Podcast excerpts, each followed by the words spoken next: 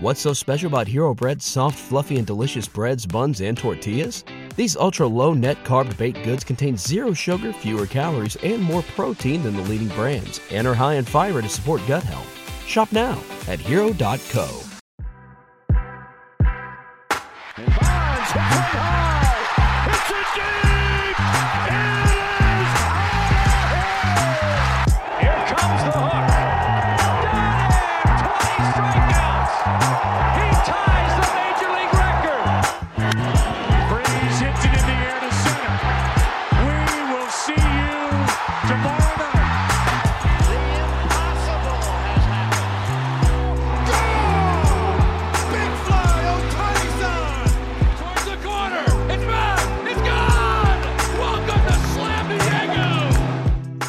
so excited to talk Joe Musgrove right now. It's not even funny. Uh, we just finished up the wild card series.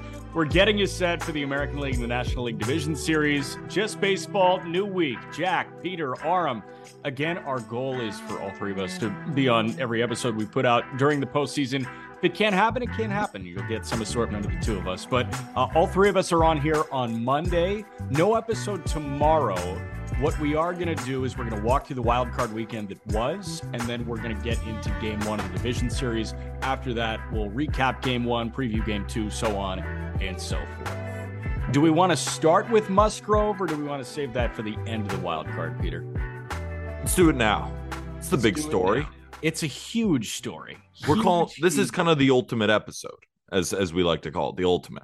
Yeah, the, the ultimate. Uh Aram, I know you've got some very strong thoughts on it. Can I can I put out Gary Cohen's thoughts on it before you go? I just watched Yeah. it before you hopped on. So Yeah. Gary Cohen thought the same way that I did.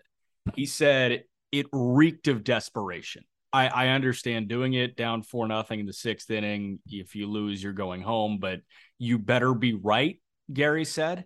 Uh, Gary Cohen, the TV voice of the Mets, he's saying this on SNY on the postgame show. He said, You better be right. They were not right. And it reeked of of desperation. And that was uh, he didn't say Bush League, but he, he made it very clear he thought it was Bush League. Those are pretty much my thoughts exactly. How do you feel about it? Yeah, I mean, it, it could have gone one of two ways, right? I, I think you see what Buck was trying to do if he really didn't believe there was something going on there, and it was just disrupt Joe Musgrove's tempo, disrupt the pace that he has kind of mounted, the momentum that he's created. But at the same time, you're going to piss him off. And the second he did the Kenny Power sniff, it was like he knew it was over. It was absolutely over. They pissed him off, and that was it. That was it. And I know Codify uh, put out some interesting numbers that after they checked Joe Musgrove. He actually spun the ball even better. Uh, the the pitches at three thousand RPMs and above were jumped. I think he only threw one or two before, threw a handful afterwards. So, you know, I I understand why they wanted to check it. I get it, but at the same time, it's it's one of those things where the system in place, I kind of trust that they're going to find whatever they need to find. And the guy was shoving. The guy was absolutely shoving. I'm not going to get into the details of the substances and stuff like that because Vaseline wouldn't do shit for anybody, anyways. Uh, which I also thought was a weird part of this whole thing. Yeah. And there was a lot of history of Joe Musgrove's ears looking like that. So uh, it, it reminded me of Luis Garcia last postseason, which was also super annoying because that was Garcia's coming out party and was like, it seemed like we were trying to find ways to invalidate it. Musgrove's already established himself, but this was a phenomenal start, and we're finding ways to try to invalidate it. That's stupid. And, and oh, by the way, Joe Musgrove has always been a really high spin guy. We've talked about him. He's got a 2,500 RPM fastball. He- He's one of the best fastball spinners in Major League Baseball, and his slider consistently flirts with 3,000. It doesn't Mhm. get there, but it flirts with it. A couple of tweets from Devan Fink, who does great stuff pitching wise. Um, Musgrove's average four seam fastball spin to velocity ratio. Usually, on average, this year was 27.5 RPM to miles per hour. His average last night was 28.3. Devan said, I would argue that is pretty reasonable game to game variation. Put simply, when a pitcher is amped, he will probably throw harder. When a pitcher throws harder, his spin rates will increase. Musgrove added roughly one mile per hour on all of his pitches last night. So, of course, his spin is up. He was just juiced, Peter. Yeah. Yeah. I so on the surface, I remember we were talking in the group chat and I I thought to myself, well, this is incredibly entertaining. Just on a viewership standpoint, like the the energy that it created, the It Joe Musgrove doing Yeah. this. It was great television. So I'm never like that upset when it happens because at the end of the day, this is a sport and it's supposed to be entertaining. Was there a little bit of gamesmanship from Buck? Of course, trying to get Musgrove off his game. I understand why Buck did it, but I agree with you guys. It was it was pretty desperate move. Their team had one hit from Pete Alonso in the fourth inning. Like Buck was saying, I have to try something. So again, I get why Buck did it, but just in terms of what the substance was, they flashed Andrew McCutchen's tweet on um on the telecast. Like, this is the tweet from McCutchen. Here we go. I guarantee Musgrove had red hot on his ears. Pitchers use it as a mechanism to stay locked in during games. It burns like crazy, and I don't know why some guys thinks it helps them, but in no way is it sticky. Buck is smart though, could be trying to just throw him off. Like, not only do I think McCutchen was right about what substance he had on just to stay locked in, that it burns like crazy, but that, that that's exactly what Buck was trying to do. Yeah. Buck probably thought, well, I have an excuse. The spin rates are up, his ears are shiny, and we can't hit anything. So maybe he is cheating. But I think Buck knew this is a little far fetched and he wasn't cheating. It was obvious. Let's stay locked in because it's the playoffs and I'm chucking as hard as I possibly can. But in totality, it was very entertaining. I really enjoyed it. Really entertaining. Oh no! I mean, the, the worst part about it, though, the only part that is like, I had a couple friends over, um, like friends, girlfriends over, and they're like, "Why is he touching his ears?" And I was, I had like a five second deliberation in my head, like, "Do I really want to try to explain this because it's going to sound so stupid?" And I, I gave the best Spark Notes explanation I could, but it just made me realize how weird our sport is. It's like I'm explaining to these women why somebody's ears are getting felt up in the middle of a massive game in front of 39,000 people, which by the way was not a sellout in City Yeah. Field, not a sellout, which is honestly disgraceful. Um, and that's coming from a Marlins fan who grew up with empty crowds. So I even think they find a way to pack it in uh, when when you are in an elimination game, game three. I, really think that you look at what happened there. I know it's a Sunday night. I know games are expensive. I understand all of that. I'm not shaming individual fans for not showing up and not paying to go. I just think that there's enough people in the city of New York, enough Mets fans to sell out that stadium.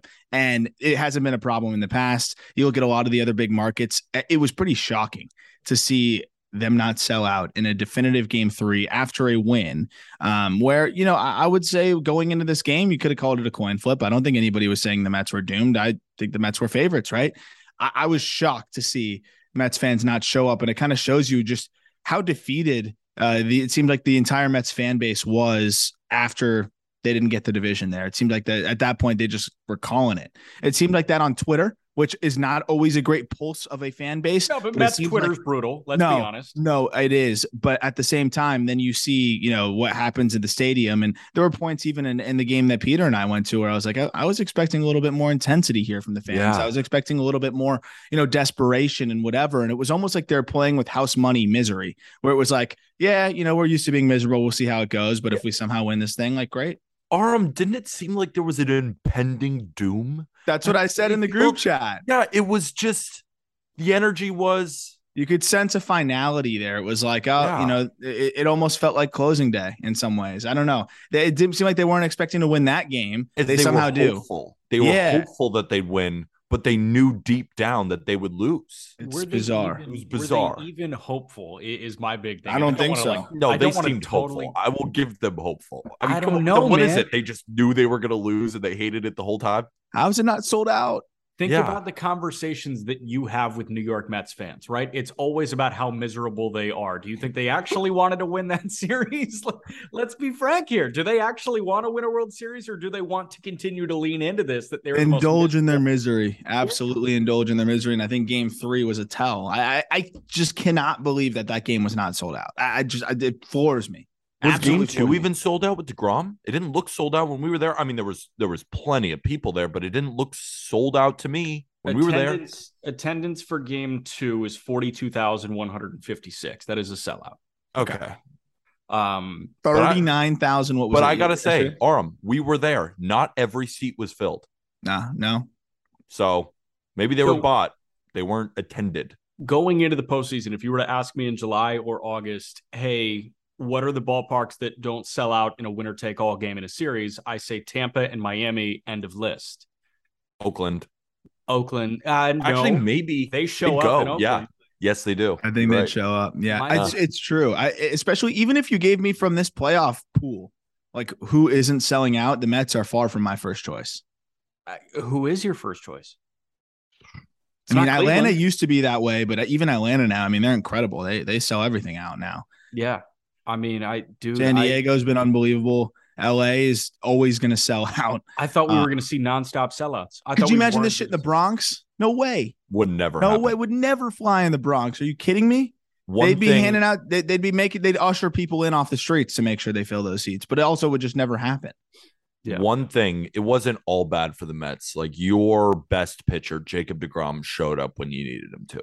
He was excellent. He was shoving against a hot Padres lineup.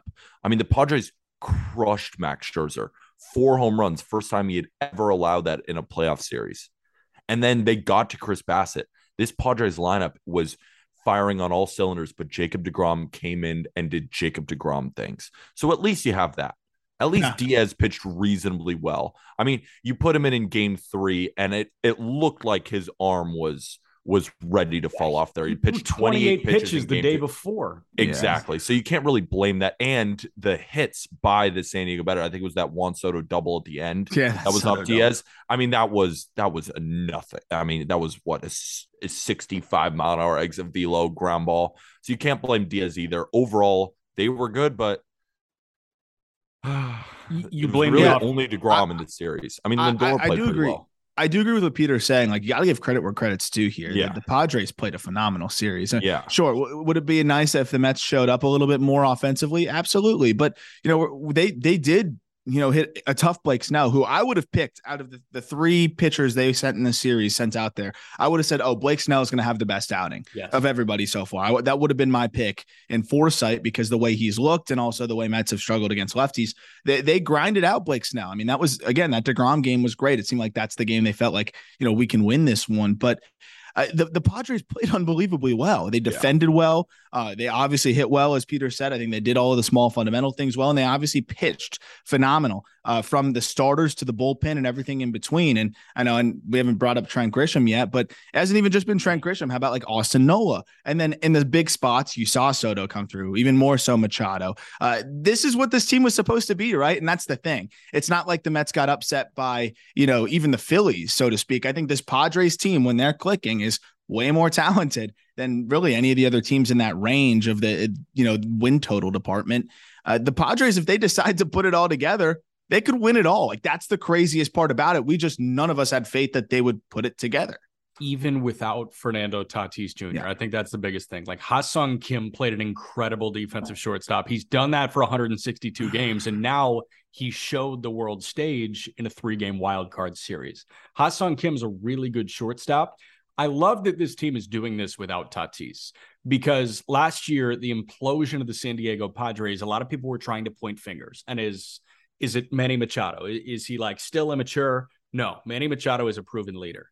Is it the rest of the team not, you know, being talented enough? No, that team is talented enough. I mean, look at Jurickson Profar. What he did as a table setter for this offense is incredible. I think so mm-hmm. much of the implosion last year had to do with their poster boy and their franchise cornerstone being immature. He showed that immaturity tangibly with a failed drug test and a motorcycle crash this year. And I'm not saying they're doing it in spite of him. I'm saying that they found this great dynamic without one of the most talented players in the game. And that makes them that much more enjoyable to watch. And I think you can see that in Trent Grisham. This was a guy that absolutely fucking sucked this regular hmm. season. Not wrong. was bad.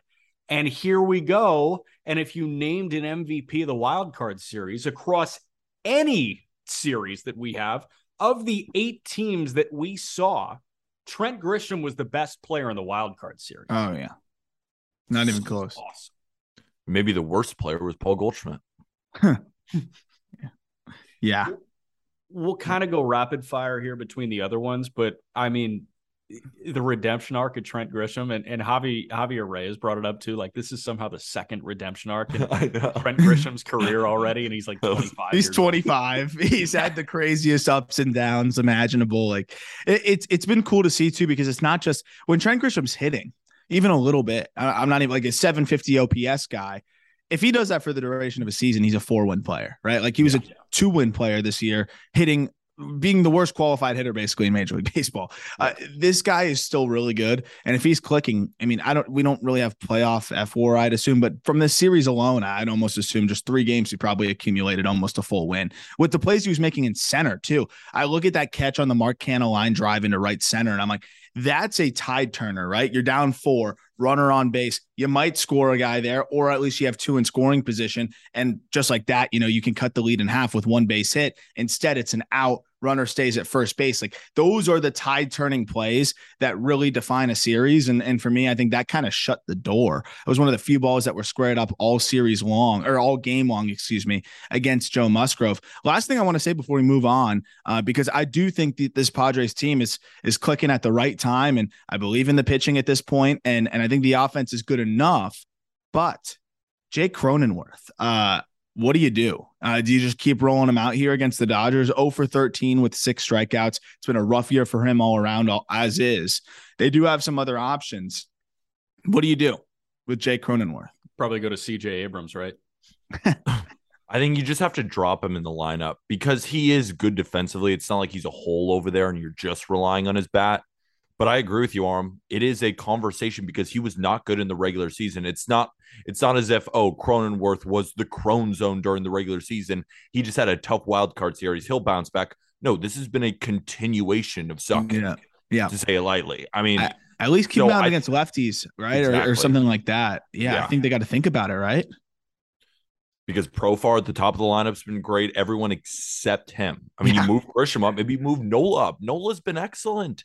Like I think Nola was the most underrated star here. Well, Grisham kind of got all the shine because he was great in center field and provided all that defensive boost. But Nola was great behind the plate, and he kept coming up with clutch hit after clutch hit. Yeah. Like runners on first and second, it was always Austin Nola up, Yeah. and guess who's somehow. coming through? Austin Nola. Yeah, It was four crazy. hits in the series. Four hits in the series. Again, yeah, I agree, dude. I mean, he came up clutch. Seemed like he was up every single time a runner was in scoring time. position. Austin Nola was up. Uh, and, and even again, I always talk. I always add my roommates into this because they're not big baseball fans, and then they'll they'll accept me putting it on the top TV when uh when we've got playoff baseball on, and they're like, "Who is this guy? Like, is he nasty?" I was like, "No." Um, but you know, it- when you don't have the context, it's kind of funny. You just get into a postseason series, everything's thrown out the door. It, my friends, my roommates think Trent Grisham and Austin Nola are two of the best players in baseball. They Like, are. That's what's amazing about the playoffs and why it's so much fun. I will say, Brandon Drury only four at bats this series. Jack, would you not eat into some of those Crone at bats with Brandon Drury? I know he hasn't been dynamite in the second half, but I think they got to look at platooning Cronenworth at this point because the at bats just look horrible. I he just also- doesn't look good. Yeah, I mean, with I without a doubt, I would platoon Cronenworth and Brandon Drury. It- there's no question in my mind. If you see a left-handed arm, it's it's Brandon Drury in the lineup here. Um, and I don't think it's much of a debate. One last thing. Padres bullpen very impressive. Mm-hmm. Morejon, you know, Arm and I were joking at the game. I think this guy's 23 years old still. It's actually unbelievable that he's still continuing to throw innings at such a young age. So I don't put a ton on him. But I mean, Nick Martinez, Suarez, Josh Hader looked like the Josh Hader last night, 100 at the top of the zone with the slider. If they have these guys humming, they are dangerous because you have three horses followed by Suarez and Hader. I mean, that's that is Edwin Diaz, Adam Ottavino. That is what the Mets thought that they had. And then you have this Padres offense with Soto and Machado and Profar and the Trent Grishams and Nolas of the world. This is a really good team. This is a dangerous team going up against the Dodgers. So what I will say is Buster Olney brought up a great point, and that's that Josh Hader has looked better for San Diego on longer rest. You don't get much rest in the postseason here. Hmm. That was his first time throwing in six days, if I'm not mistaken. So yeah, he's going to look great. Looked elite. yeah. So so what's going to happen when he throws on one day's rest? yeah. We'll no, see. that's true. This, this is a good test for Bob Melvin too, right? And Yeah. and I'm I'm very interested to see how how he kind of handles all of that. One thing on Morejon, he debuted in 2019, Peter, uh, and he is 23 years old. Yeah. So Well, he had a Uh, TJ sprinkled in.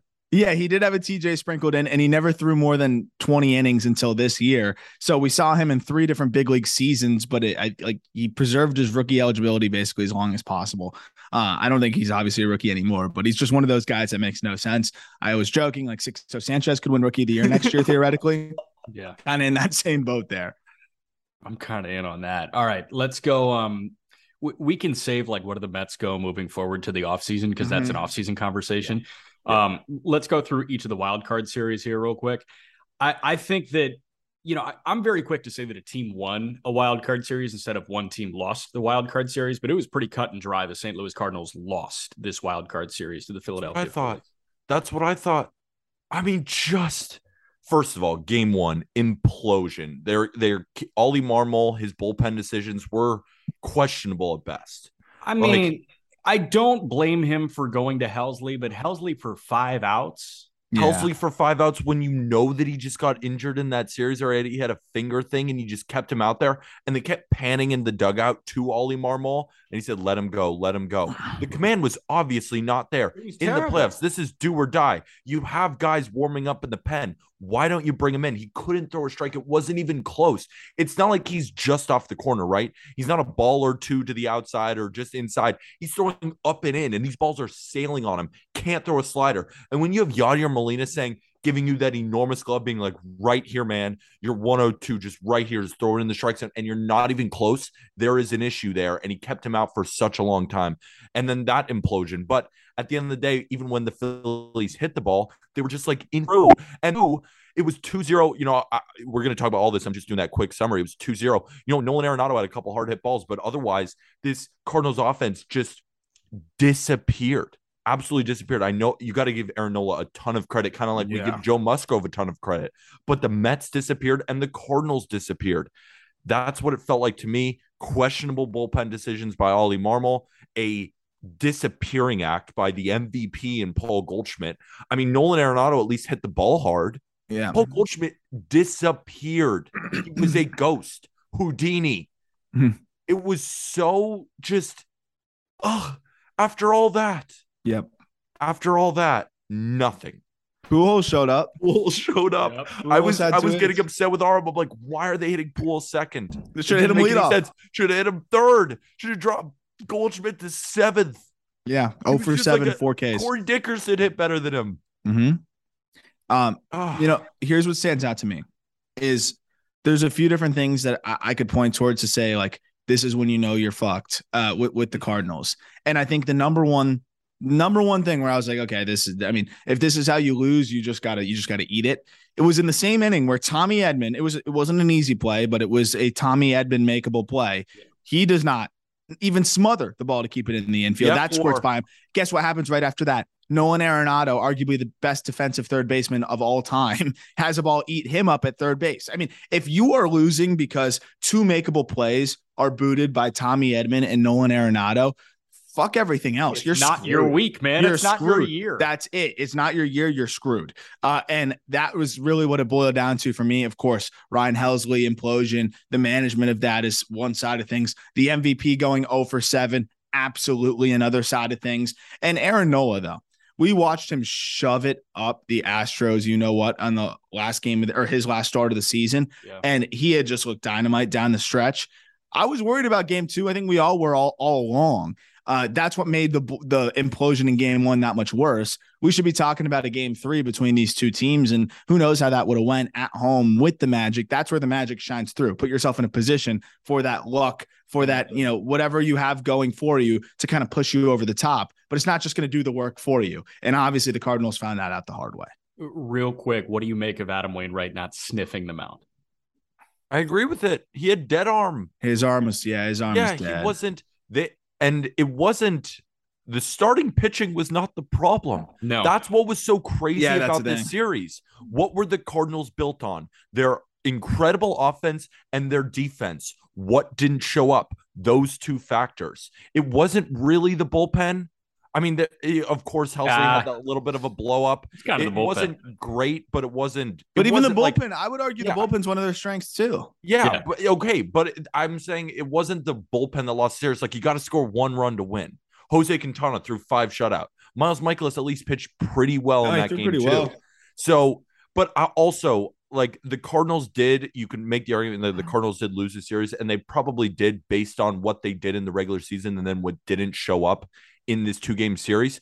But we have to give a ton of credit to Philly. Yeah. I mean, Wheeler looked like Cy Young.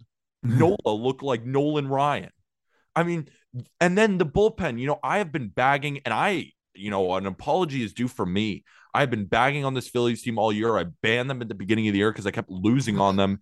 And I kind of just discounted, put them to the side, never gave them the credit that they deserved. This offense is good. You get this offense rolling, they are tough to beat. You got they're so deep, kind of like what the Padres did, extending their lineup with Grisham and Nola. You go down the lineup, Segura. I mean, what an what a performance in your first playoff series. I, I, just you go down the lineup, they can hit all the way through, even with Bryson Stott down there. And then the bullpen. I mean, guys, we've been bagging on it. Alvarado looked great. He's been great. He's been great all year, man. The whole second half, Alvarado's been one of the best relievers in baseball in the second half. their bullpen combined with Nola and Wheeler. You didn't even pitch Ranger Suarez, who has had in a phenomenal second half. Bryce Harper showed up in game two. They are they are a very good team. I mean, we were giving the Padres all this credit for coming together and how dangerous they are. I got to say, the Braves are not safe here. The Phillies have a real shot to upset them. I would not be surprised if they did. When they're firing on all cylinders, and you got those two starters at the top, and the bullpen being key, and it's not like the Phillies made it defensive mistakes. You know, we've been banging on the defense, think it's going to come back to bite them, and maybe it will against the Braves. But they played great, It was the Cardinals. sound defense. baseball. It was the Cardinals defense. Phillies played sound baseball, and they deserve a lot of credit here. This isn't just Cardinals lost and the and the Phillies somehow squeaked in. Ah. Phillies beat them, but the Cardinals played like shit.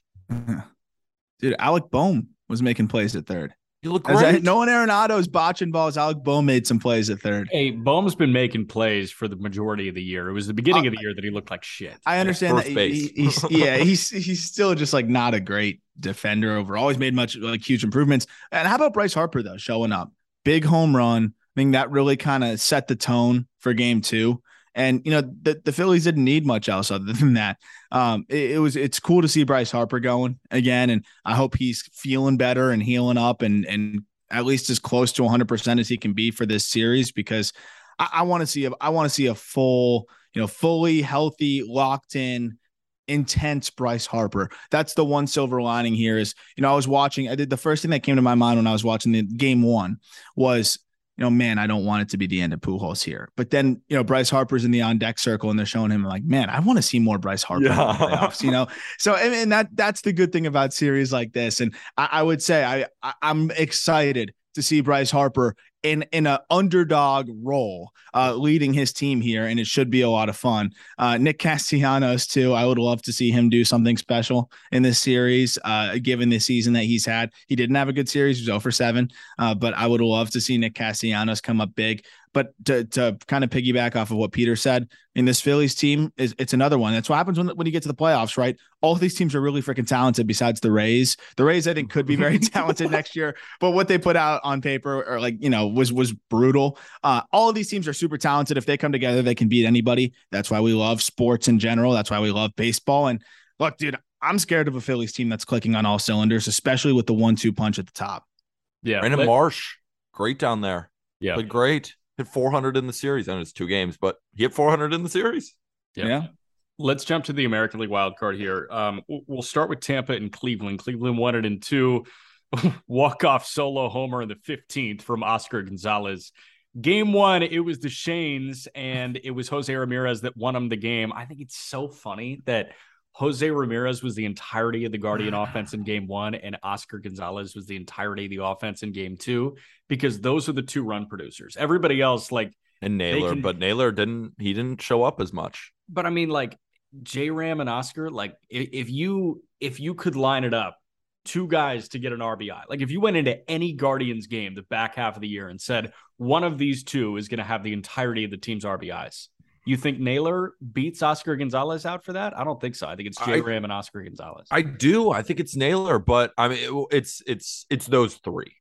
Like I do, I did think it was Naylor. I mean, he he provided the thump all season long. Like he had a better overall year than Oscar Gonzalez is. I'm Oscar Gonzalez is a rookie, so I mean, so that's why I, you know Naylor's been there, and I thought I thought he would have a better series, but he didn't need to. And I think the story here is how bad the offenses were, kind of on both sides. Disagree. But really, what I want to talk about is how good the pitching was. yeah, I, I Um, totally disagree with you on how bad no, the offenses were. No, that's I- what that's what I'm hearing the story is. That's not what I think the story is. What I wanted to point to was how elite both sides were on the mound. The Rays bullpen, I know like the Guardians, it's tough to beat their offense, but this Rays bullpen was phenomenal. Glasnow looked elite. McClanahan looked phenomenal.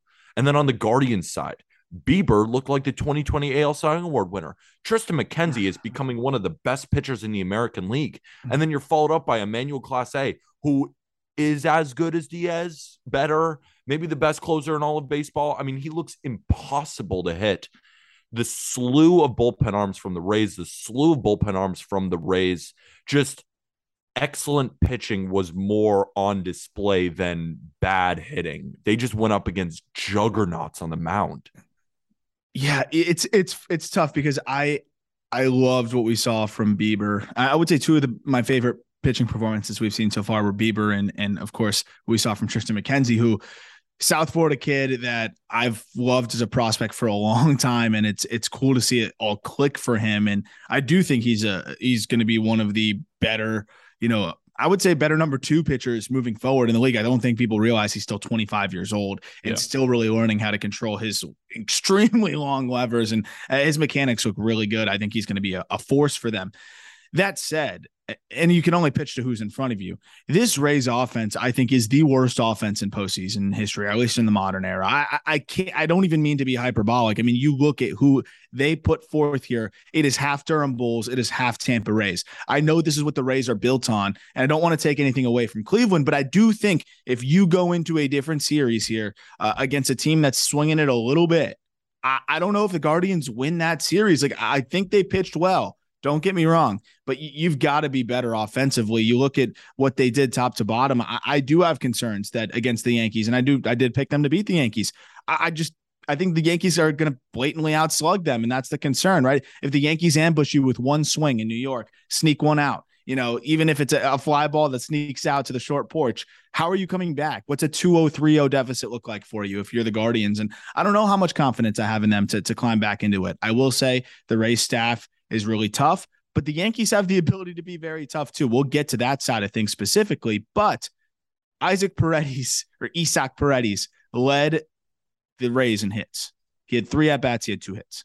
Nobody else had more than one hit in that entire series for the Tampa Bay Rays. I mean, he- that just can't happen. And uh, I know I want to give credit to the Guardians, but at the same time, this offense is atrocious. Jack, Jack, who are our X factors? Yandy Diaz, Randy Arozarena, who didn't show up.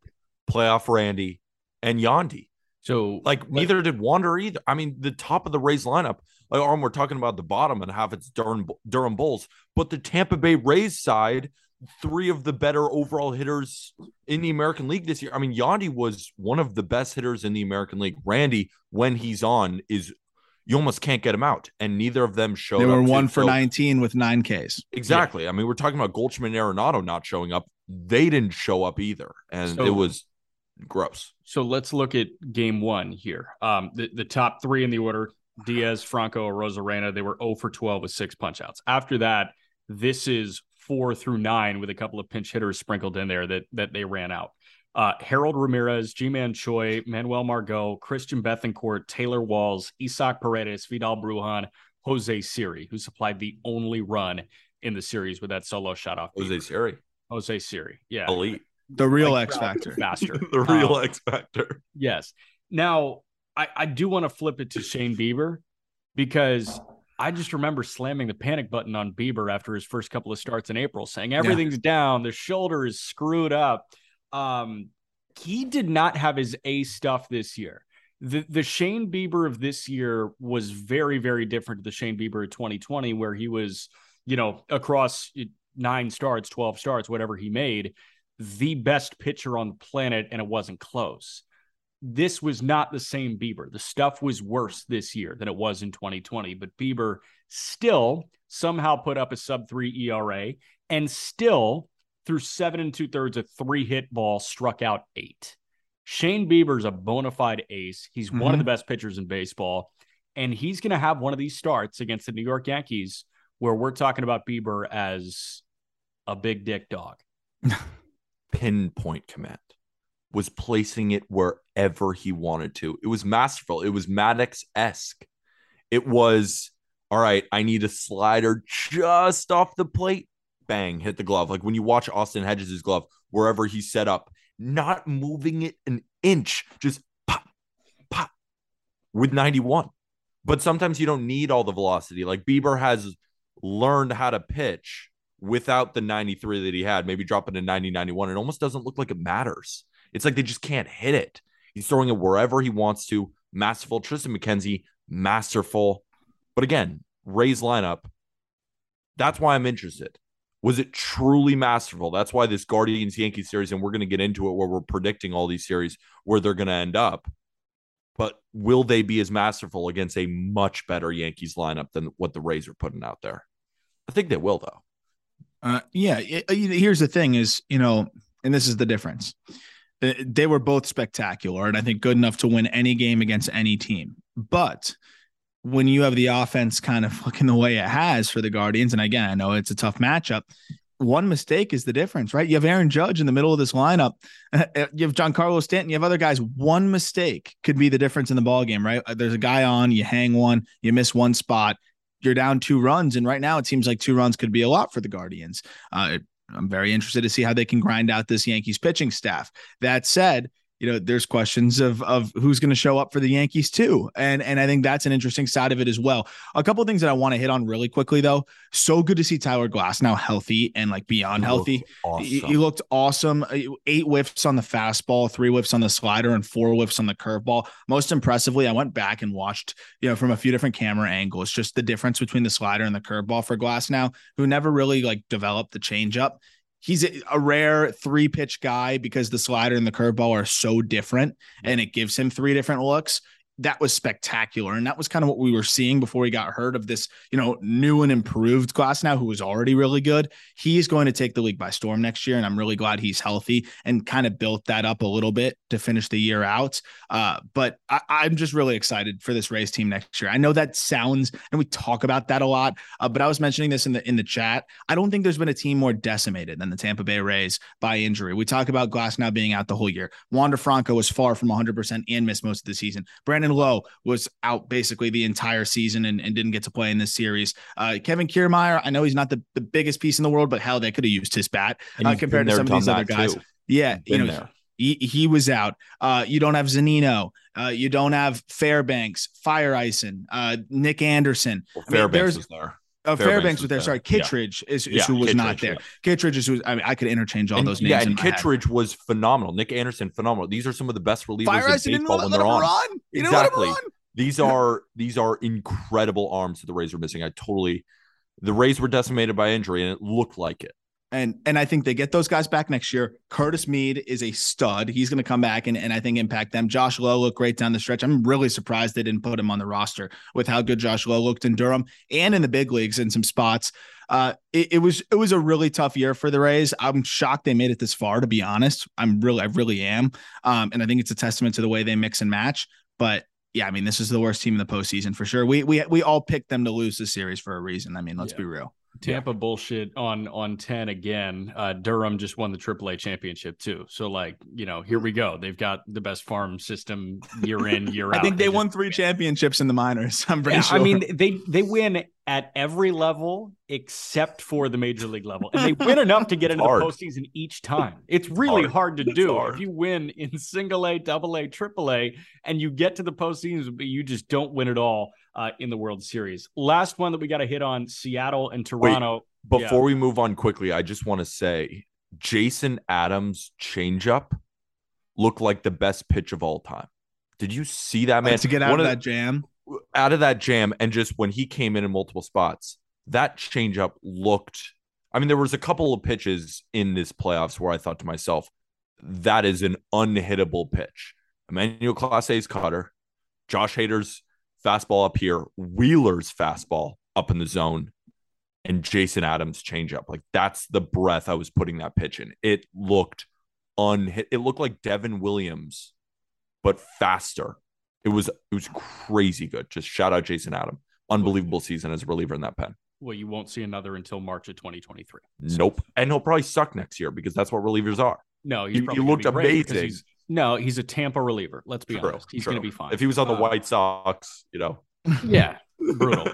uh, okay, Seattle has more magic. Like they made this weird deal with the devil that I I don't know if anybody has ever made in their lives. So they win four nothing.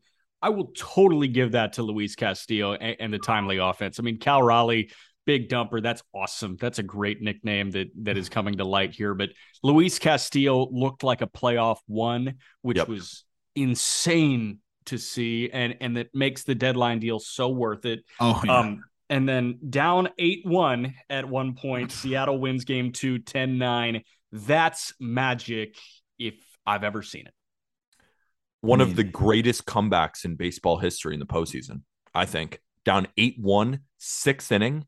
You finish the game 10 9. Are you kidding me? I had Blue Jays through the first five innings, and I'm just watching this game unfold, and it's, uh, oh, it's 8 3. Oh, it's 8 5. It's 8 8. JP Crawford. Little bloop, bloop. Bo Bichette, George Springer run into each other, and it's tied. That's when you knew it was over too. That's that was another one. was. That was another one of those defining moments. Those guys are rolling around. It's like two of their best players. You're like, it's Over. it's over. And I said in the TikTok and on the article, you are not beating this Mariners bullpen. And they could not beat the Mariners bullpen. They had one shot.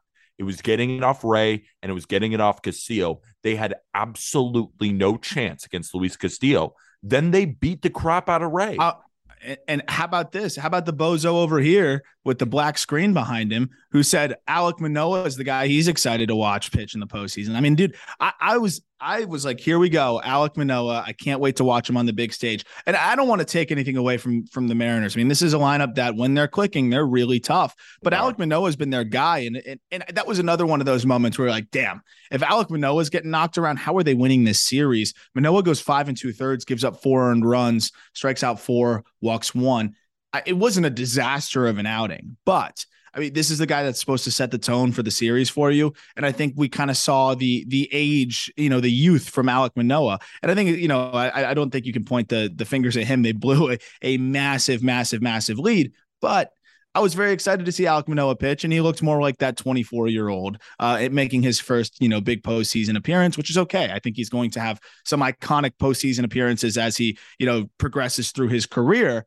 But you know, I think this kind of shows the vulnerability of this Blue Jays team. Is you know, a lot of their hopes to advance rode on the shoulders of a 24 year old pitcher, and this is what can happen when you are set up that way.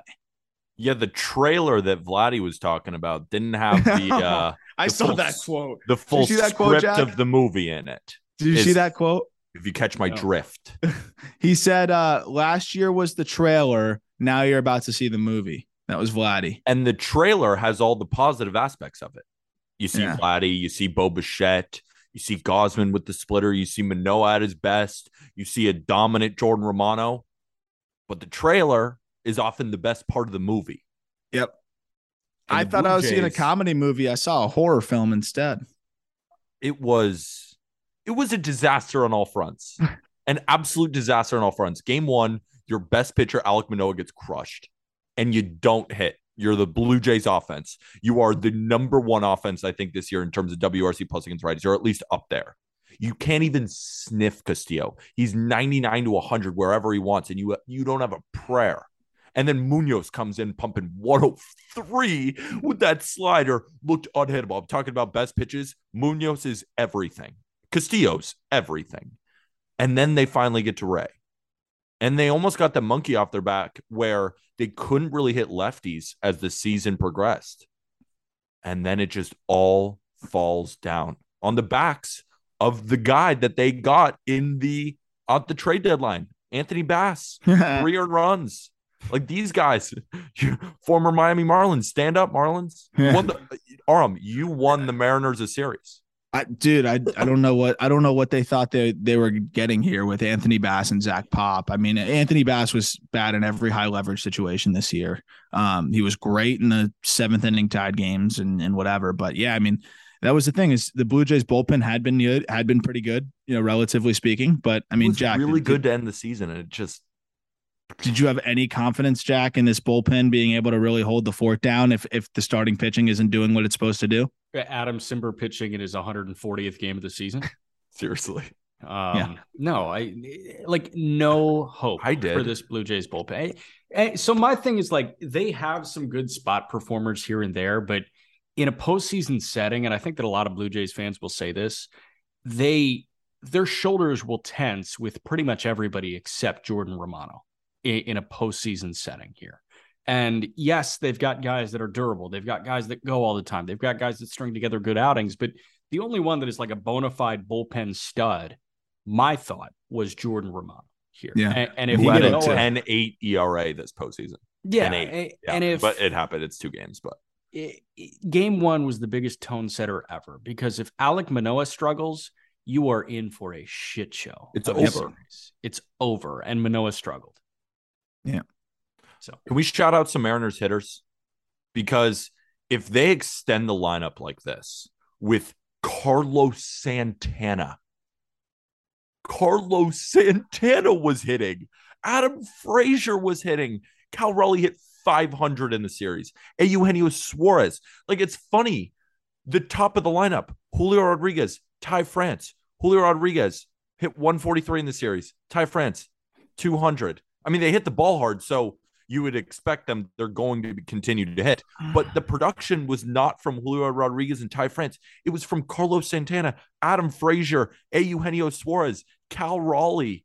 Even JP Crawford was clutch when he needed it. I know JP Crawford overall wasn't very good because, you know, a lot of his hits were bloops, but they were hits. They they fell. It was the bottom of the Mariners lineup who looked like a bunch of rejects, honestly, in my mind, looked phenomenal. Crazy.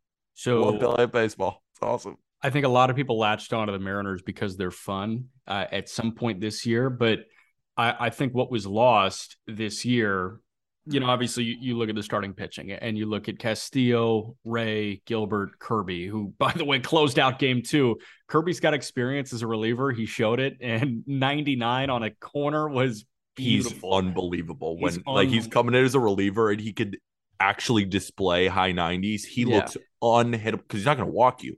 He's just pinpoint 99. It- it's it's crazy. This bullpen is so good. Like Brash looked great. Diego Castillo looked great. Just great.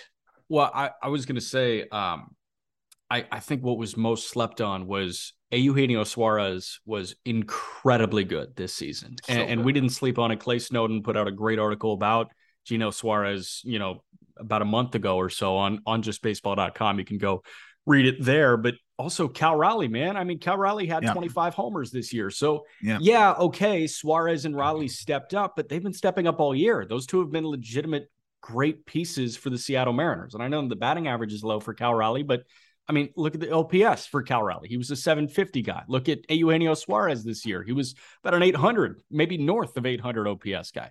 Yeah. Those guys have been good. Um, West Coast baseball doesn't get much love unless you're the LA Dodgers. And, and Seattle, I, I think that they're really going to showcase to the baseball world who Suarez and Raleigh are. And the Angels are going to be so good next year. Mhm. We didn't even keep see using that joke. we didn't even see Kirby more than an inning, and we only we didn't see Logan Gilbert either. Yeah. And I mean that's the craziest thing, right? Is we're talking about two potentially lights out starters. Uh, I think Kirby, if he's locked in, can really rise to the occasion. We know Logan Gilbert has the ability to do that as well. He showed that down the stretch, very much so.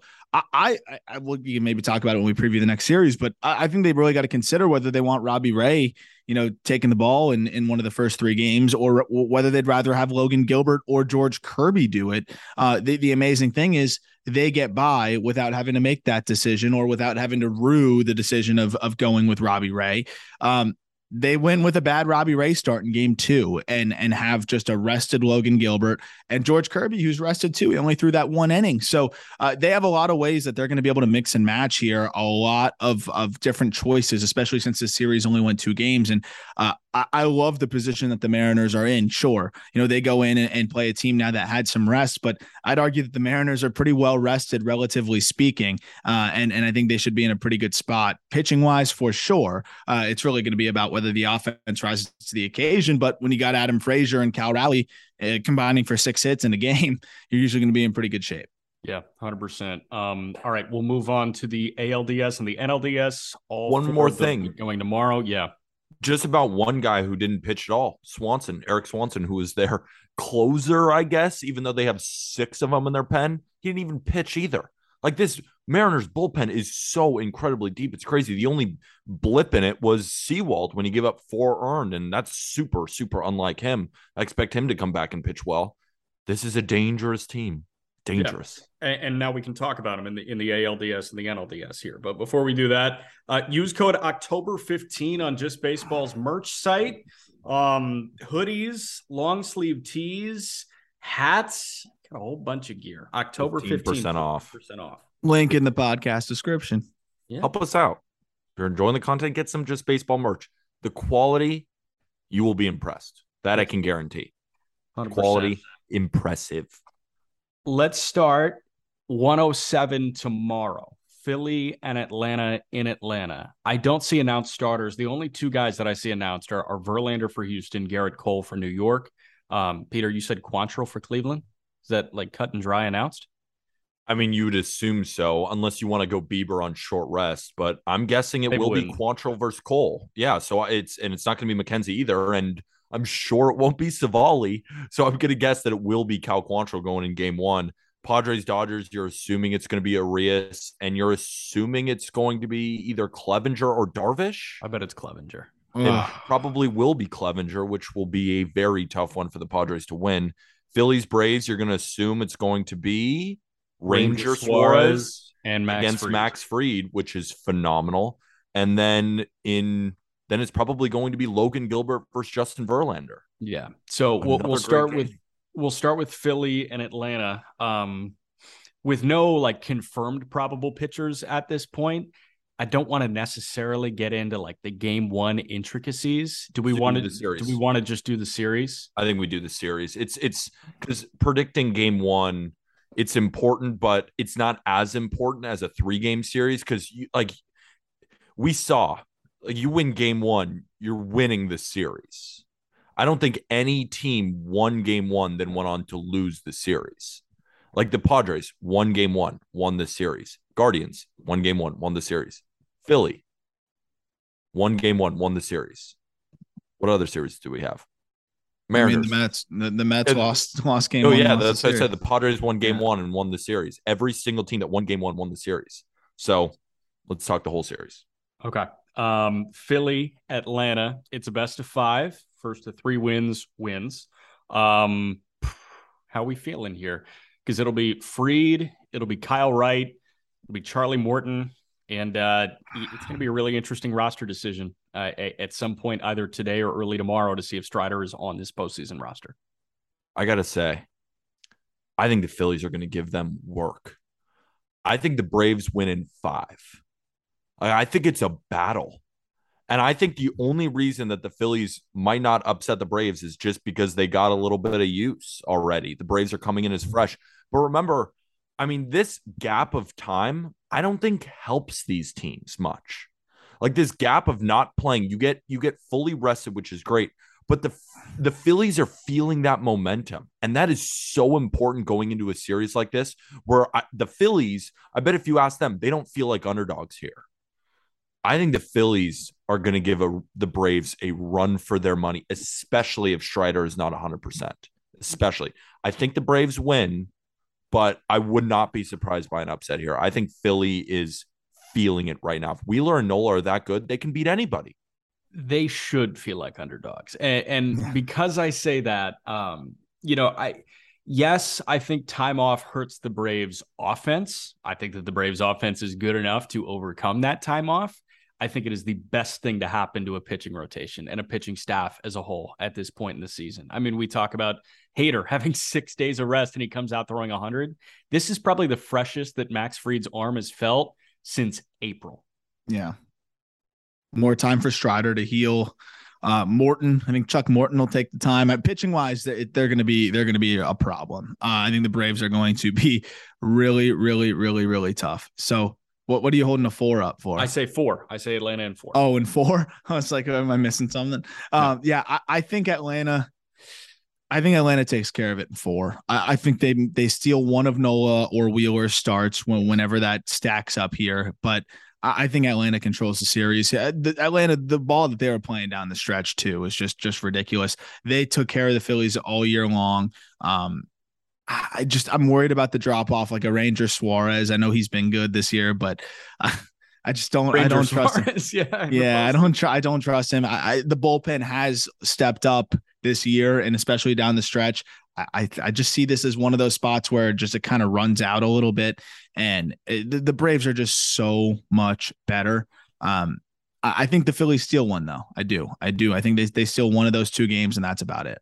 I gotta say, I have the same feeling that I had with Padres over Mets with this one. I think the Phillies are to give them work. I think the Philly, like, how impressive it was to go into Busch Stadium and beat the Cardinals. I was, I was floored. Like, I was I was genuinely not shocked because I knew the Phillies were good, but just they dominated the Cardinals. They did. I know that they came back in the end, but they they they really impressed me. I think if the bullpen can hold up, Seranthony Dominguez looked good, David Robertson looked good, Jose Alvarado looked good, and when you have Nola and Wheeler at the top of their game, Wheeler looks like one of the best pitchers in baseball. Nola looks like one of the best pitchers in baseball. I would give the Phillies the starting pitching edge in this. I would. I would give the Phillies the starting pitching edge. Like I think Wheeler, Nola, and Suarez are a as good, if not better, of a combination than a little bit of an injured Strider, Max Fried, and Kyle Wright. I, I think, think if, that's as I think good. if Strider's pitching, you got to assume he's he's he's good to go. Just yeah. like Shane. But McClanahan. is he going six? Like I know Nola and Wheeler can go. McClanahan six. went six, and I then mean, the offense. You have the momentum that the Phillies have, and you have a little bit of rest that the Braves have, I think this is going to be close. How much? I've, how much I've, offensive momentum do they have? It, it, was a late game comeback and a bullpen implosion where four guys got beamed, and then they scored two runs yeah. the next game. How much offensive momentum does this team really have? I, but I, we were I, just saying how great Mikolas pitched, and then how good the Cardinals bullpen is, and like they they beat him. They uh, beat them, crush them. But didn't we agree that the Cardinals beat themselves? Yeah, it's what we just said. Uh, they imploded game one. They should have lost that one. And then the Phillies scored two runs in game two. Like it was a great series win for the Phillies, but I, I don't think it was this like, you know, offensive onslaught where you're seeing this momentum no. and, and this team that's just like humming as they come in. The, I, I don't know if I see it that way. Phillies offensive momentum and San Diego's offensive momentum are two totally different. Things. I agree. Yeah. I think the I think the Padres have a lot more offensive momentum going here. And, and if we're talking pitching, man, if Spencer Strider's on that mound – I, am I'm, I'm betting on him. Max yeah. Fried is has been phenomenal, and then the rest of the starters that they have, I think it just it puts them over the top. I'll take a Chuck Morton over a Ranger Suarez in this spot any day of the week. I really so would. My thought is how it lines up. I think we're going to get Suarez and Fried. I go Fried. I go Atlanta, and then I think game two. I think we're going to get Wheeler on short west short rest against Kyle Wright. I'll go with Kyle Wright. Game I'll go with three, Wheeler. Yeah, I'll go with Wheeler Morton, in that one. I'll go with Wheeler in that one it'll be Morton and Nola. I go Nola over Morton, and then yeah, game four, I think that's when Atlanta puts it away. That's my thought on Atlanta in four. Yeah, that, my thought on Atlanta in five. I think the Phillies can go up two one. I think the Phillies yeah. could easily go up two one. I, I, think that is feasible. I, I, the way that the pitching matchups line up, it does work in the Phillies' favor. If that's how it does end up going, it's going to be all. I think really the big X factor here is the bullpen for the Phillies, right? Can Absolutely. they hold it down?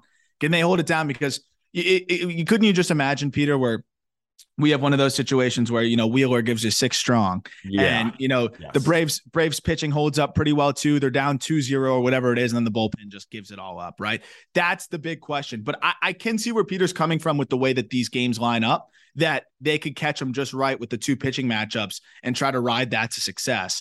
Uh, but again, yeah, it's going to be on the bullpen. And I got you trust this bullpen, Peter?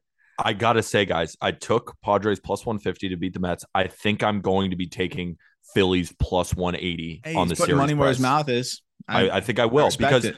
I think the way that these pitching matchups line up, if the Phillies bullpen can at least compete with the way it lines up, if Strider is not 100% and the Braves just get caught lacking a little bit and the Phillies go up 2 1, all they need to do is win one more of those games. They need to go one of two to win the series. I don't think it's out of line. I think that momentum was built enough to your credit. If we're comparing Phillies to Padres, the Padres offense has more momentum than the Phillies. That's not what I was saying. I'm just saying the momentum that the Phillies built up compared to the Braves on a rest day. And they're about to get bombarded by some of the best pitching performances from the starting rotation that I've seen in the playoffs. I think the Phillies have an excellent shot here to upset the Braves. That's why I have the Braves in five, but I am not confident in it. And more likely than not, I will be on Phillies plus 180. Check out not gambling advice because the series prices um, will be available on Tuesday, right before they come out. Actually, it's going to be on the Monday episode, so I will they'll be they're out. Or they'll be out in a minute. okay. Uh, as we were talking, it, it, confirmed Ranger Suarez and Max Fried for game one. Uh, Cal Quantrill confirmed for game one for Cleveland. So electric. Um, let, us jump now to the 337 first pitch tomorrow. Verlander against TBD. We assume Logan Gilbert in Seattle and Houston in Houston. I like Houston, I think in five.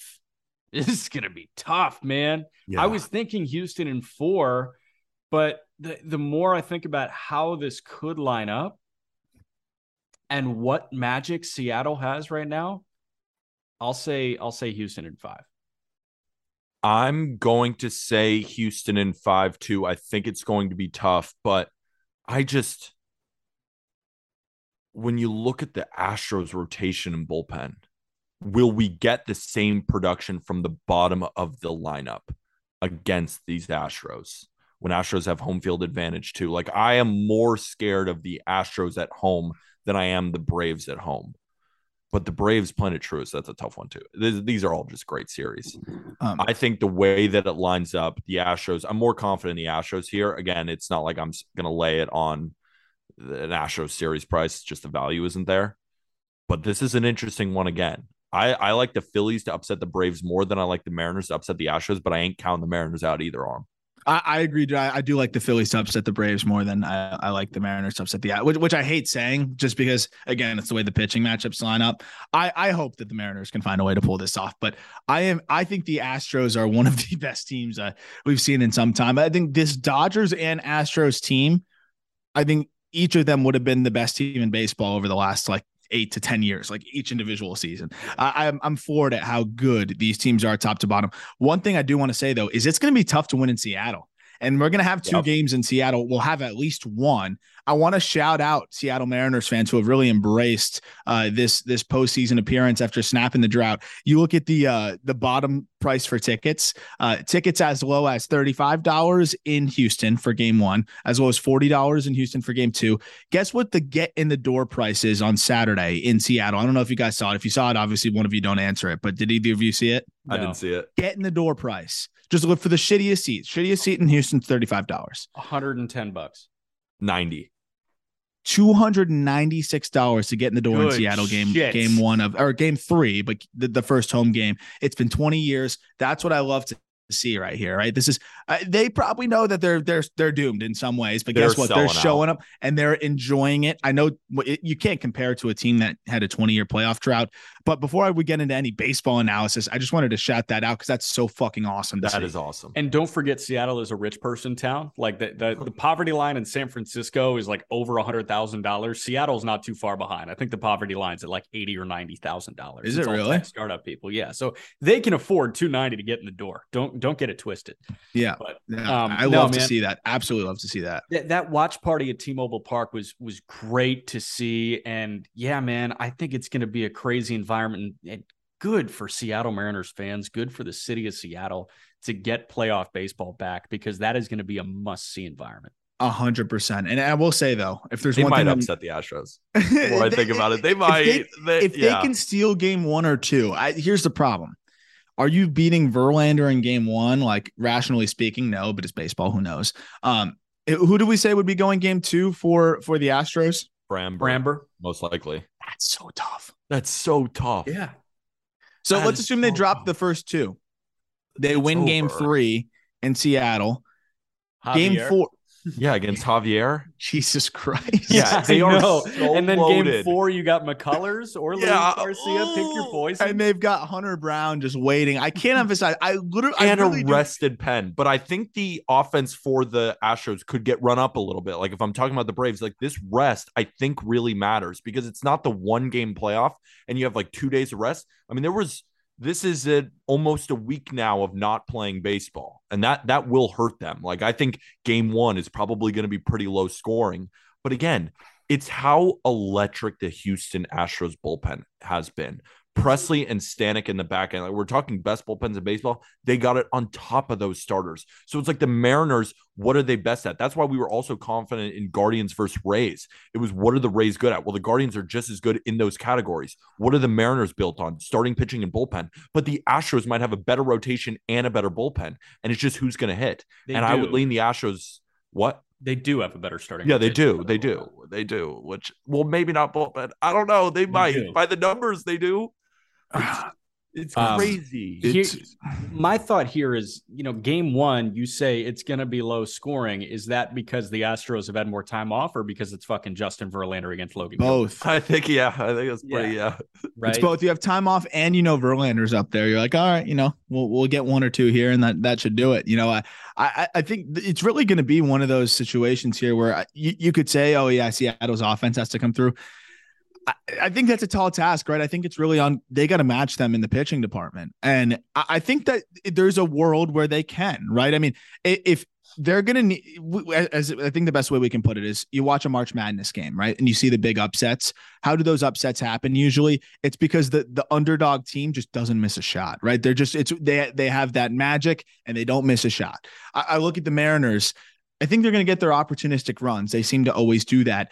The, the, the way that they win the series is that every starter goes out there and shoves. And and I know that sounds ridiculous, but it, it isn't that far fetched to see Luis Castillo go out there, shove again. Uh, to see Logan Gilbert, a well rested Gilbert, go out there, shove again. Would love to see them go to Kirby next time. I think we could see Kirby put you know put his dick on the table and say, hey, look, I, I belong in this rotation in the postseason. And then well, I don't know what they're going to do with Robbie Ray, but I'm not going to pretend like I think he's going to shove in, in, in a game against the Astros. But I, I think that's the only way that we can really see Seattle in this conversation is they get three just dynamite starts from three pitchers who are capable of doing it. I don't think we have to wonder how the bullpen's going to perform. I I'm willing to deliver die by that pen without a doubt, uh, and I think that pen can match up with the Astros. And what I will say is Logan Gilbert, 25 innings he's thrown against the Astros this year, seven earned runs, give him like a 2 4 ERA against them. Yeah, but that'll play. Verlander, Verlander has thrown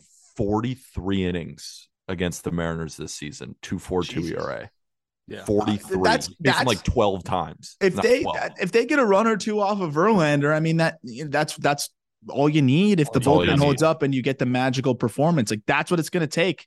But is- is Logan magic. Gilbert is still a young pitcher on the road in Minute Maid. That, if we're talking about who's going to sell out, I know the ticket prices may not reflect it, but no, Astros but they'll fans are pack it going to in. be They'll pack it in. they're going to be banging. Hundred percent. Not on um, trash cans though. no, no. no. All right. Uh, Yankees, Guardians, Cal Quantrill, Gerrit Cole. Um, I, I, I said Guardians like pretty convincingly, but their lack of offense certainly like worries me a little bit. They they won a two game series where they hit what like 170 or something as a team. Um, with how the Yankees line up rotation wise, oh god, I'm still gonna go with Cleveland in five. This is such a hard series for me, both mm-hmm. emotionally, spiritually, physically.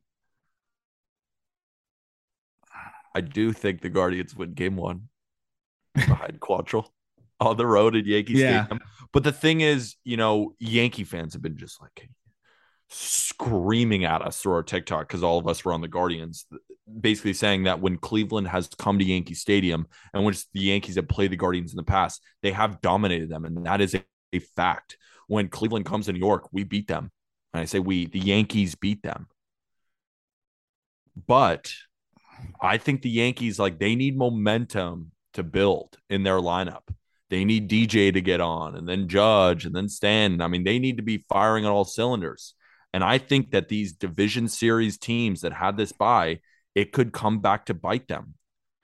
I think the Guardians can bum rush the Yankees with their pitching, with that bullpen, and they're going to make it close. I'm still going to go with the Guardians in five, but it's impossible for me to accurately predict this series because I'm hedging happiness. Yeah.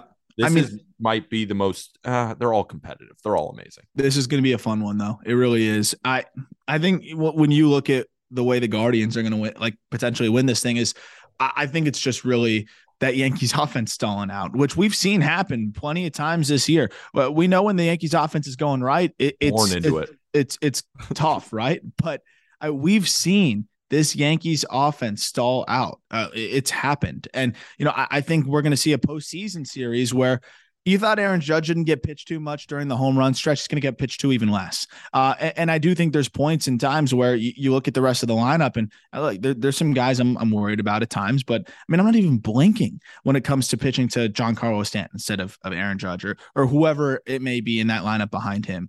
Uh, I, I don't think Judge is going to get much to hit this series. And I don't think the Guardians are going to let Aaron Judge beat them. It's not going to be a one man wrecking crew. That might work in the regular season, not going to work in the postseason. They will pitch around him. So what happened to the Giants with Barry Bonds, and that's why they struggled a lot in the postseason. They didn't have the guys to kind of protect him and pick him up. I, I, I do wonder, and I think a lot of this is going to ride on the shoulders of Giancarlo Stanton, who has been a postseason beast. He has been great in the postseason when we've seen him.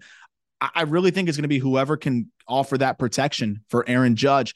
I could see the Guardians executing a game plan. They don't pitch to Judge. They dominate the rest of these guys. And, you know, if they can do that, then they just got to keep it low scoring. You keep it, you know, two to three runs. You, keep it a low scoring game. All you need is one swing. And we know that the Guardians have found a way to get that swing off. And I think Jose Ramirez, talk about momentum. How about an individual building momentum? It has not been Jose Ramirez's best season. That series was phenomenal. He made an impact in almost every single way.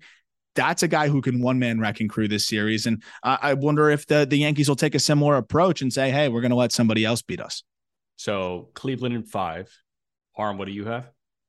I'm going to go Cleveland in five. Peter? Cleveland in five. Jeez. Okay. Uh Padres, Dodgers. Wait, uh, two important storylines. I know I keep interrupting because there's just more to say. Like Aroldis Chapman left off the roster. Yeah.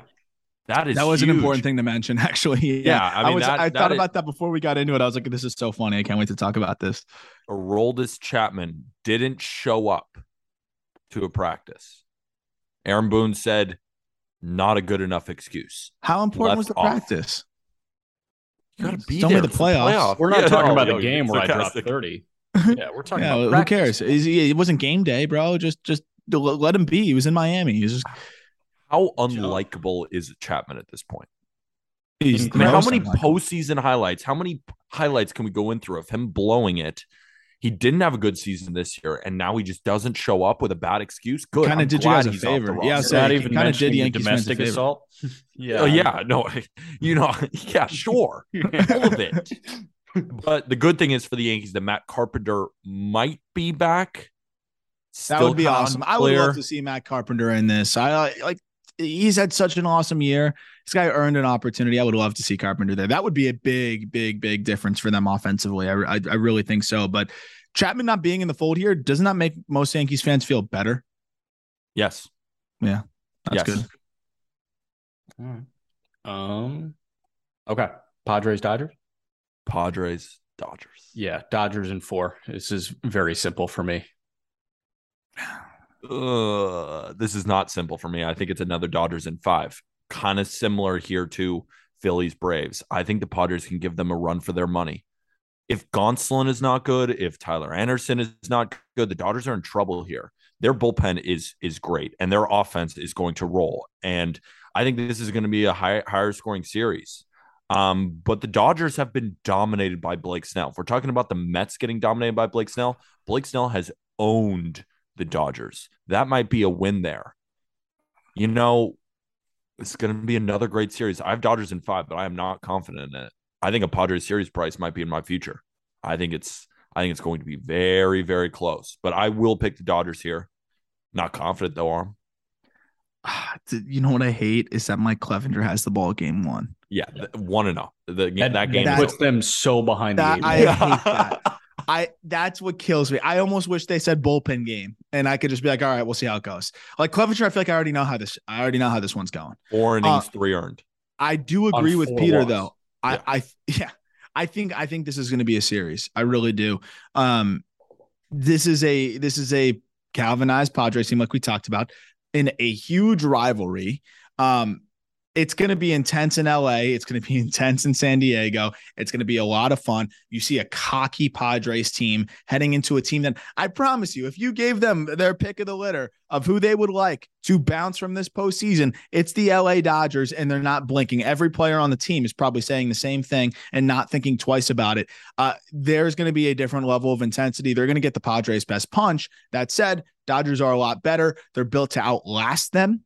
And that's where things kind of come in here. I think we're going to get to a decisive game five. The Padres will have already emptied the tank. Like they, they their their bullpen will be taxed. Yeah. I don't know, you know, what their starter situation will look like at that point, but I think the Padres are going to empty the tank to prolong this series, and I think it goes five. Uh, the big X factor for me is what Juan Soto are they getting? I know that was a cheap hit the other way, but you kind of saw some relief from him there. Usually he he has the big hit and he doesn't give you that much emotion. You saw more emotion than usual. Um, I just I sense a different vibe from this Padres team. They seem to be coming together in a lot of ways. Uh, kind of just because of despite Fernando Tatis. I think that really was a galvanizing moment for them, as Jack alluded to. Um, I think they're going to kind of rally around and, and give the Padres or give the Dodgers, excuse me, a hard time. Where do you stand, Jack? Uh, again, it's still simple for me. I and I think it, in large part it's because of game one. I think if you go Julio Urias Game one sucks. Clevinger, I mean that is Game that's one probably the sucks. starkest contrast you'll find in the postseason from here on out. I, I, I'm not kidding, Peter. What do you think the money line is like minus two fifty in that one It's going to be minus 200, most likely. for a I mean, playoff, it's playoff game? That's baseball. insane. But For a honestly, the playoff game, that's stupidly insane. Padres are going to have great value on the money line in that game. I'm not going to be on it, but like, you know, I might throw ten dollars on that. Anytime Yeah. I see a money line of in a baseball game, period. I don't care who the who is we've playing. about this. I don't care who is playing. If it's if I'm getting better than two to one odds on a baseball game, I throw ten dollars on it. Like you, you Yeah. have to. And um, just a couple of stats for you, Jack, just to harp on the starting pitching. I mean, Darvish has a 2.52 ERA against the Dodgers this year, 25 innings. Musgrove, 3.63, not as good, but Snell has dominated them too. They can win any of those games. So I agree. They lose game one, but I think a combination of Musgrove, Snell, and Darvish wins two games, but the Dodgers end up winning out. My thing is they can put a stop to this momentum in game one. The Dodgers can. Like if it is a murder in game one, that momentum that you carry from the wild card series, if you get fucked up by Julio Urias and you fuck up Mike Clevinger, that that takes a lot of momentum away. And that's my thought on Dodgers in four. But don't wanna- they know that Clevinger stinks though? Don't they know they're I hope they that know. game? Didn't I they see the they minus two twenty line? Let's say, oh, it's okay. This was this one was And not meant to be anyways. if we're talking about pitchers dominating the opposing offenses, Julio Urias threw 24 innings against the Padres this season, four earned runs, Yeah. one five zero ERAs, three and oh. zero. There That's a go. tough game one. So I think it's I think it's one of those series where Dodgers go up two one, Padres win a decisive game four with their with their butts on the line, and then the Dodgers just win in game five and it's over. Uh, two very quick things before we wrap. Um, Bob Costas, Ron Darling, Lauren Shehadi on Yankees Guardians for the series, which is great. Uh, Brian Anderson, Jeff Francoeur, Matt Winer on Mariners Astros have yet to see the Fox assignment. So you've got two great booths. Brian Anderson is awesome in the postseason. Awesome. And uh, Bob Costas is a legend, obviously. Ron Darling is the best analyst in the postseason, and Lauren Oh, yeah. Shehadi is a queen. So Yeah, Lauren Shehadi rocks. I, I want- that's actually a sick booth. I want Dave Sin, Sims and Don Orsillo doing every game from now on. That's what I want. um, Electricity. I don't care Fox- who the teams are. Fox, you will probably get um, for the NLDS. I bet you get Joe Davis on Braves Phillies. I bet they keep him away from the Dodgers. Um, and Yeah. then you've got um, I would assume maybe Adam Amin on the other one. So uh, it really good boots. So Yeah. it's not going to be an ESPN thing where you got to deal with Michael Kay. No, I want more Michael Kay. I, I want to I hear the don't want more Michael Kay. for a team that is not the Yankees. That definitely Oh, feels they good. spent like an inning and a half talking about how beautiful Busch Stadium is during the wild card game. Like, come on. You should have seen Yankee fans. Like it feels like Michael Kay is cheating on us. It does. He's so When you- he's so Yankees. Like Joe It's- Davis Dodgers, but like he's not so. no, he's Dodgers, a national. You know, yeah. like yeah, exactly. So Michael Kay is so Yankees. He's ingrained in It- the culture there that it's like when he's announcing games, it almost feels weird. Like he could have been spotless, perfect, and it's still weird. But he's not. like even coming from a Yankee fan, like I thought he mm-hmm. did great, but because I'm biased, but I Well, agree. it's like- the it's like rest of the McLovin. country. Who's the guy that plays McLovin or whoever that is? Yeah. That guy, I will never take him seriously in any no, other 'cause role. he's He will- McLovin. he's John always Krasinski. McLovin. John Krasinski from The Office. Yeah, Yeah, he's he's Jim. He will Like- always, he will Yeah. always be Jim. I'm watching this guy like shoot people and like fight. I'm like, that's Yeah. fucking Yeah, that's Jim. That's Jim. just on. Yeah, Dwight Schrute, another guy. Yeah. Like, they're just they're Rainn Wilson. Yeah. Rainn Wilson, just they're they're, pigeonholed. ingrained in their roles, and that's Michael, what Michael Kay, Kay you're pigeonholed. I'm sorry, you're pigeonholed in a great spot. I will say, a very great spot that we'd all happily be pigeonholed in. But you're pigeonholed. All right. And with that, Thank you, everybody.